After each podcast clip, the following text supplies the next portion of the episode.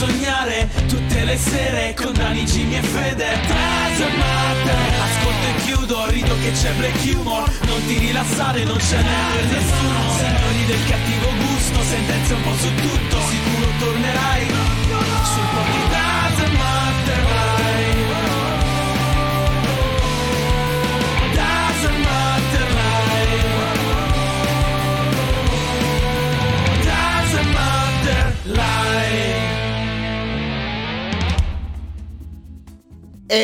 Ciao a tutti ragazzi, benvenuti a questa nuova incredibile puntata del Doesn't Matter Podcast, l'unico programma che viene andato tutti i giorni dal lunedì a giovedì dalle 21 alle 23 qui su Twitch con Daniele Doesn't Matter e alla mia sinistra Federico Alotto. Ciao a tutti. Ciao Fede, come stai? Ciao Dani, tutto bene, te come stai? Tutto bene anch'io. Ho preparato la puntata del podcast, Fede. Che bella giornata.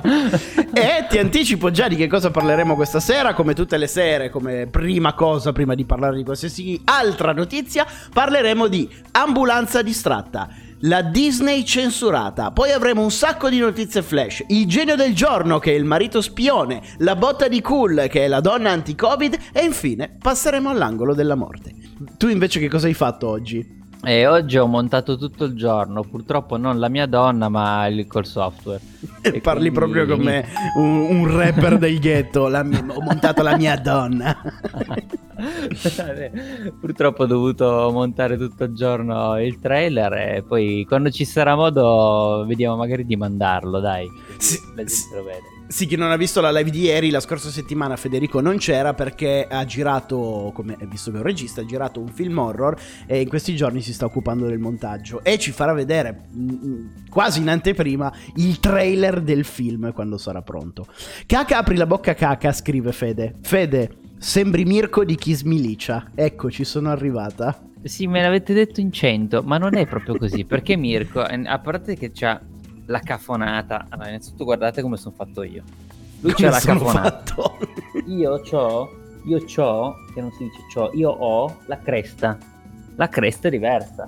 Visto? Cresta, cafonata, cresta, sono due cose diverse. Va bene? Cresta punk, cafonata anni 80.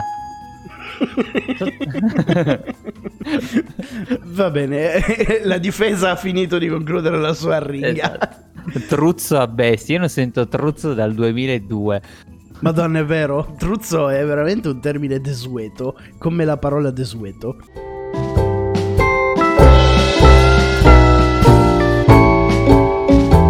Apriamo le notizie di oggi parlando di un fatto accaduto a Ponte nelle Alpi, a Belluno. Questa notizia risponde ad una domanda che personalmente io mi sono sempre posto. In città vediamo le ambulanze che sfrecciano ad alta velocità e quello che mi chiedo è, ma le ambulanze fanno gli incidenti? Tu te lo sei mai chiesto, Fede? Le ambulanze se fanno gli incidenti? Sì, perché comunque viaggiano come dei pazzi quelli.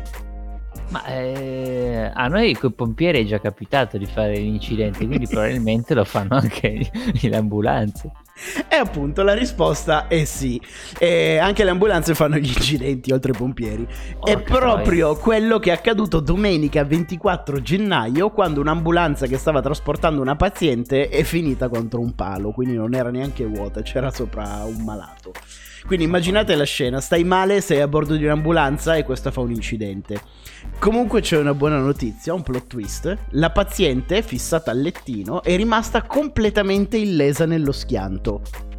La parte assurda è che i feriti sono le uniche persone sane, ovvero gli infermieri e l'autista, che hanno riportato delle lesioni durante l'impatto, e sul posto è arrivata un'altra ambulanza che ha portato via il paziente e tutti gli altri passeggeri dell'ambulanza. Quindi c'è voluta un'ambulanza per l'ambulanza. Questa notizia, Fede, mi fa letteralmente incazzare e riguarda la Disney, come avrai intuito dal castello. Tu sai non è che... casa tua quella, quindi. No, questo è solo il mio garage.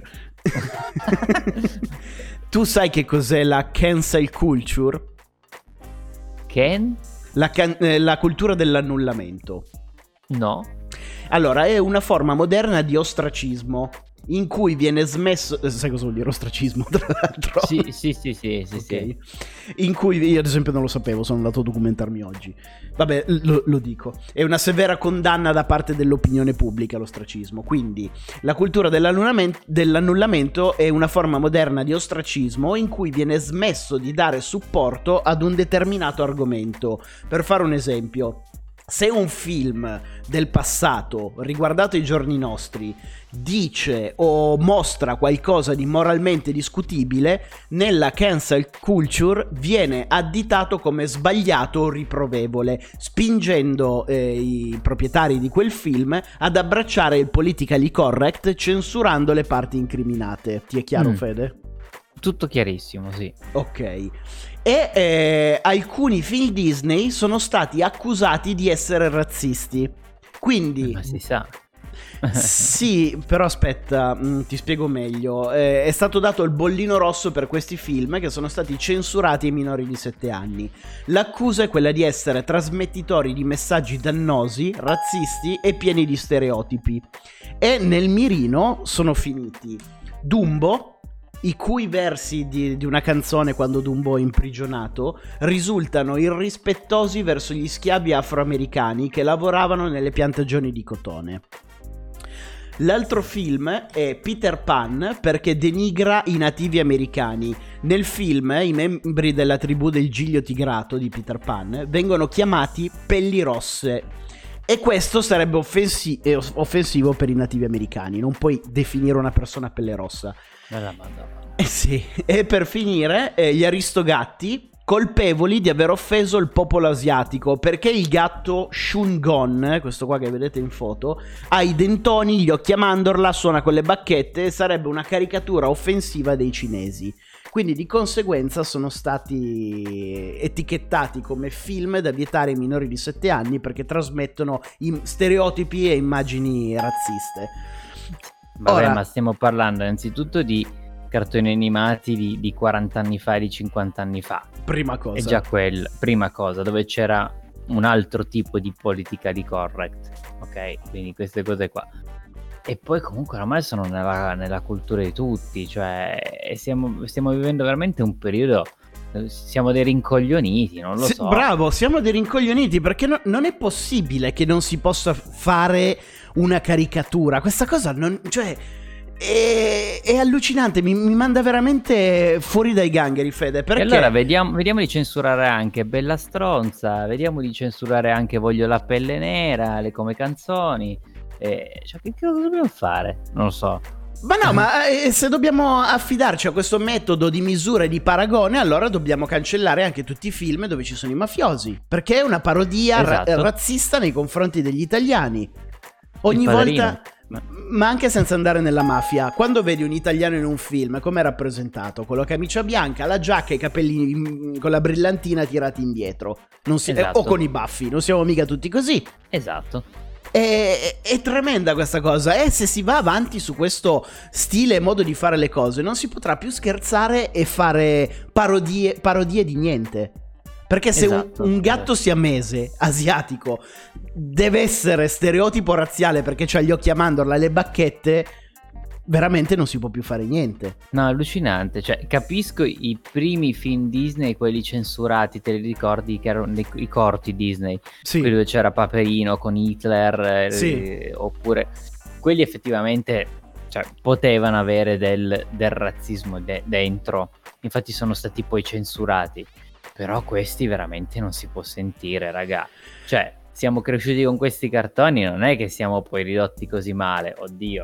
non è che siamo sanissimi, però non siamo nemmeno diventati dei ultra razzisti oppure degli... cioè, il mondo è andato avanti, stiamo bene, ripigliatevi, cazzo. Guarda, adesso ti faccio due esempi. Lady Feli dice: il film della Disney sì, ma poi non bannano Vasco Rossi che in colpa ad Alfredo dice la parola con la N e offende una donna, e lo troviamo su Spotify. Ma anche questa cosa che dicevi, Fede, dei cartoni animati della Disney con Paperino e Hitler e via dicendo, io non sono d'accordo al ban, perché rappresentano un periodo storico, sono fatti in un determinato contesto e Ok additare se vengono rifatti uguali al giorno ai giorni nostri, ma non puoi cambiare la storia, non puoi cambiare quello che è stato il passato, quello che è stato fatto in un determinato periodo. E ti faccio un altro esempio, ti faccio una battuta di black humor, che è, sai perché Hitler si è sparato? Sai che Hitler si è suicidato, no? Sì. Sai perché l'ha fatto? No. Perché ha ricevuto la bolletta del gas. Fa ridere, è una battuta di black humor. Certo, è pesante, ma ridere di questo e scherzarci sopra non significa che io voglio un altro olocausto, voglio che gli ebrei vengano messi in un campo di concentramento. Mi fa ridere perché fa parte della loro storia come persone, e quindi uno ride di una roba che è accaduta, non per mancanza di rispetto, ma perché ci stai semplicemente facendo ironia sopra, come dovrebbe essere fatta su qualsiasi tipo di argomento. Infatti, finché è motivo di risata, non fa del male a nessuno. È chiaro che se viene trasformato in motivo d'odio è un argomento diverso, ma sono due modi differenti di usare gli stereotipi. Fateci sapere voi nei commenti che cosa ne pensate di questa storia, se è giusto questa attenzione mediatica su determinate cose che appartengono al passato o se effettivamente stanno esagerando.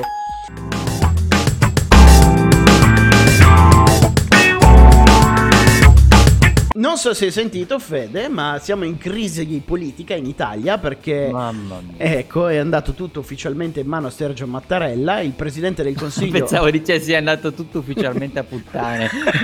Sì, hanno rilasciato un decreto per dichiararlo, esatto. Siamo a puttane, Berlusconi festeggia. Esatto.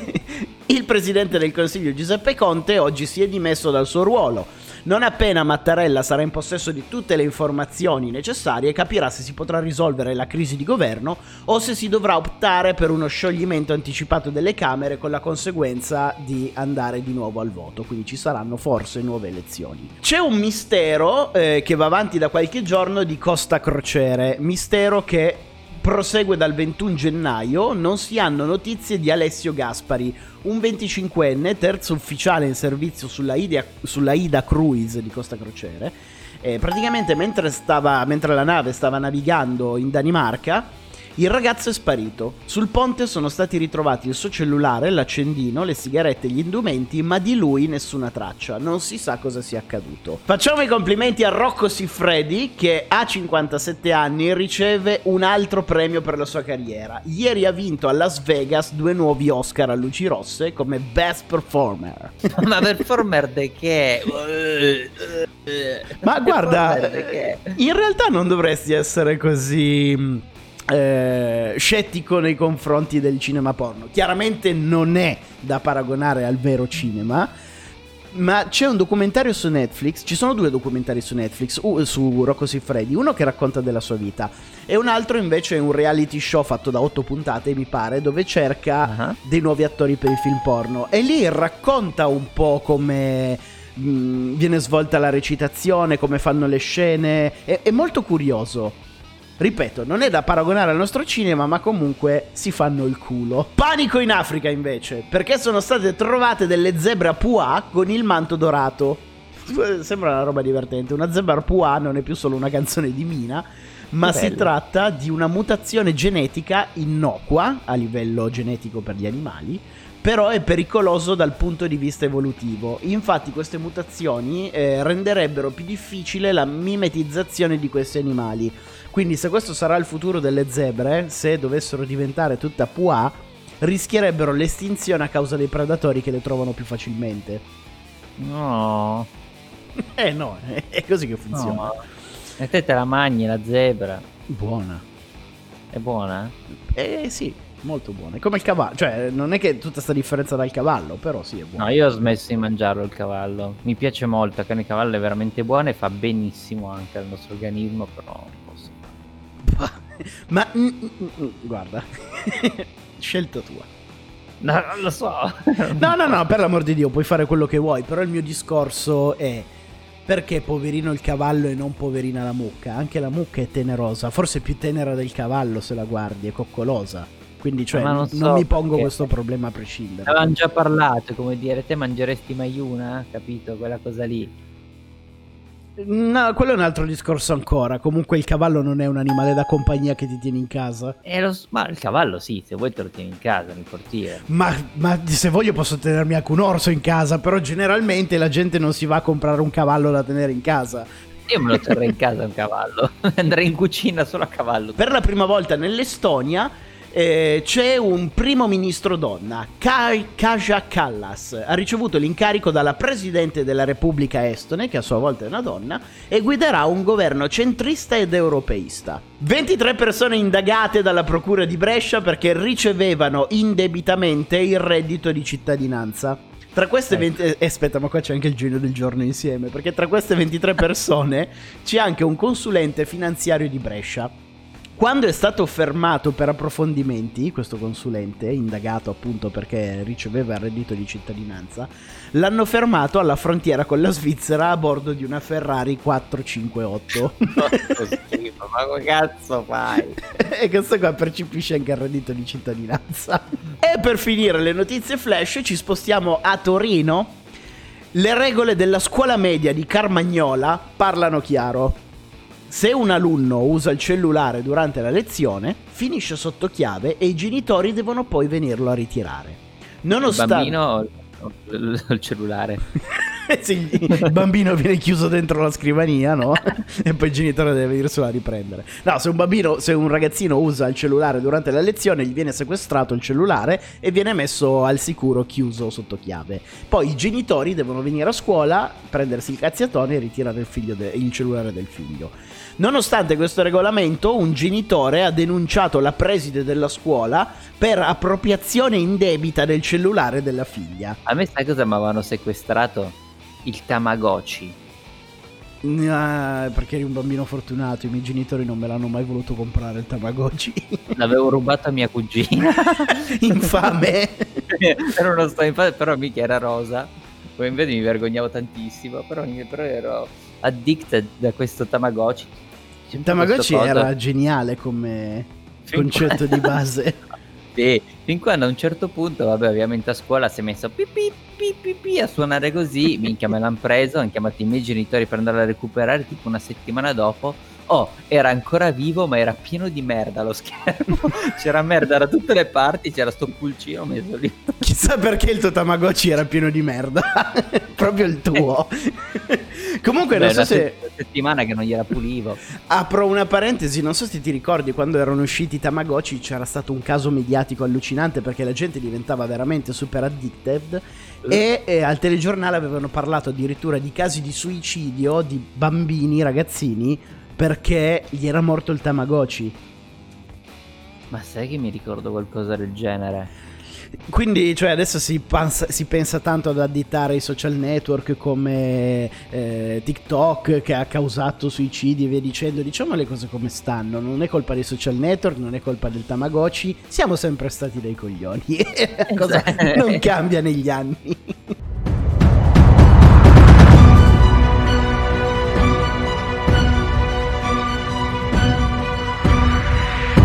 Il giro del giorno di oggi è tutto italiano e la vicenda si svolge a Vicenza.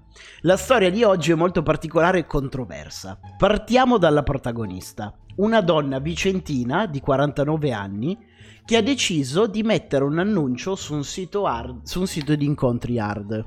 Ok, questa donna di 49 anni dice: faccio un annuncio sui siti hard. A rispondere all'annuncio della donna ci pensa un operaio di 42 anni che coglie al volo la proposta della signora, ovvero un incontro sessuale a casa di questa donna. Mentre i due ci stanno dando dentro come i grilli, avviene il colpo di scena. Primo plot twist, ti anticipo già che ce ne sono due, Fede. Primo plot twist. Ecco. Quello che non vi ho ancora detto è che la donna è sposata e proprio in quel momento entra in casa il marito e li vede che si stanno riproducendo. E indovina un po' che cosa fa il marito, caro Fede? Non dirmi che si unisce. No? Cosa si farebbe filma. Una persona... Bravo. Tira fuori il cellulare e comincia a scattare fotografie e a fare un video della coppia. Questi hanno continuato, questi? Sì, nessuno ha visto il marito. Ah, era di nascosto? Sì, si è nascosto dietro la porta e ha cominciato a filmarli e a fare fotografie. Quindi magari per poi rinfacciarglielo alla moglie, ricattarli, chi lo sa cosa farà con questi video.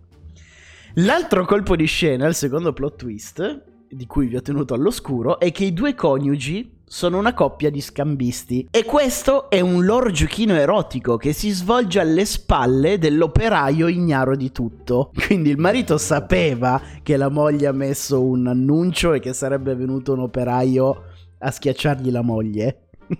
Lui è entrato e ha iniziato a filmarli.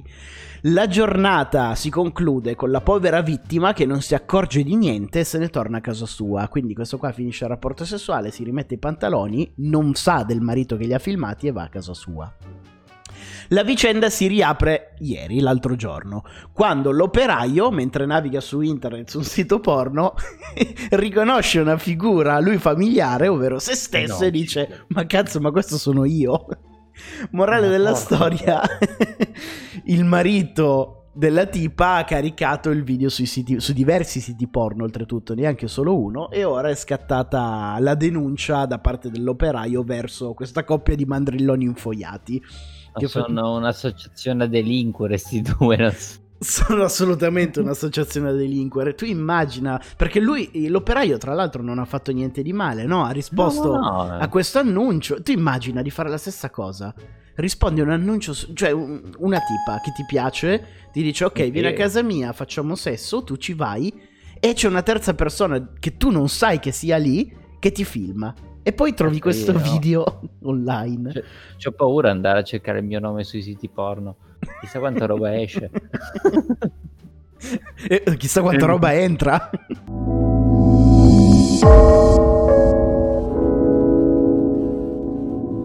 Allora, ci troviamo a Roma. La protagonista della botta di Cool è Nonna Maria, un'anziana signora di 98 anni che è risultata, poverina, positiva al Covid. E sappiamo bene che Covid e anziani non quagliano molto. Quindi indovina un po' cosa è successo alla signora. Malata. No, lei ha il Covid. Ha già il Covid. No, la donna ha sconfitto il Covid. Indistruttibile. Sconfigge il Covid, però come da prassi è stata messa in isolamento nel suo appartamento. E siccome la signora si stava altamente rompendo le palle perché non aveva niente da fare, decide di ripulire completamente il suo appartamento e di rimettere in ordine ogni singolo cassetto di casa sua. Immaginate questa povera signora anziana che si prende il Covid, guarisce, deve stare in isolamento. Già gli anziani di una volta non hanno la PlayStation, non giocano, cioè non fa niente, si annoiano, si rompono le palle. E dice: che cosa faccio? Pulisco casa. E pulendo tutto quanto, pulisce anche la sua vecchia macchina da cucire. E pulendola fa una scoperta incredibile. Nel 1986, quando suo marito era in vita, ha nascosto in uno sportellino segreto di questa macchina da cucire un buono fruttifero delle Poste Italiane del valore di 50 milioni di lire. Che tradotti in euro sarebbero 25.000 euro. Di allora però. Sì, vabbè, con il tasso di cambio saranno 30.000, come se avesse messo via 30.000 euro al giorno d'oggi, Non una cifra che fa schifo, ma neanche una cifra altissima. Quindi che cosa succede? La signora prende questo buono da 25.000 euro e non appena finisce il suo periodo di isolamento si reca in posta per ritirare i soldi, facendo una scoperta ancora più incredibile. In base ai tassi di interesse stabiliti all'epoca, quindi nel 1986, il buono postale non valeva più 25.000 euro, ma valeva 475.000 euro. Porca troia. Tu pensa a questa signora, se non si fosse ammalata di Covid e quindi non si fosse trovata costretta a casa sua e rompendosi le palle non avesse pulito tutta la casa, lei non avrebbe mai trovato quel biglietto che giaceva lì dall'86. Lo voglio cercare anch'io, cosa sono sti buoni? Buoni postali, Fede, devi aver investito nelle poste. Magari qualche mio parente l'ha fatto. Adesso vado a vedere in tutte le soffitte, i solai, le cantine. Controlla se è una macchina da cucire con sportelli segreti.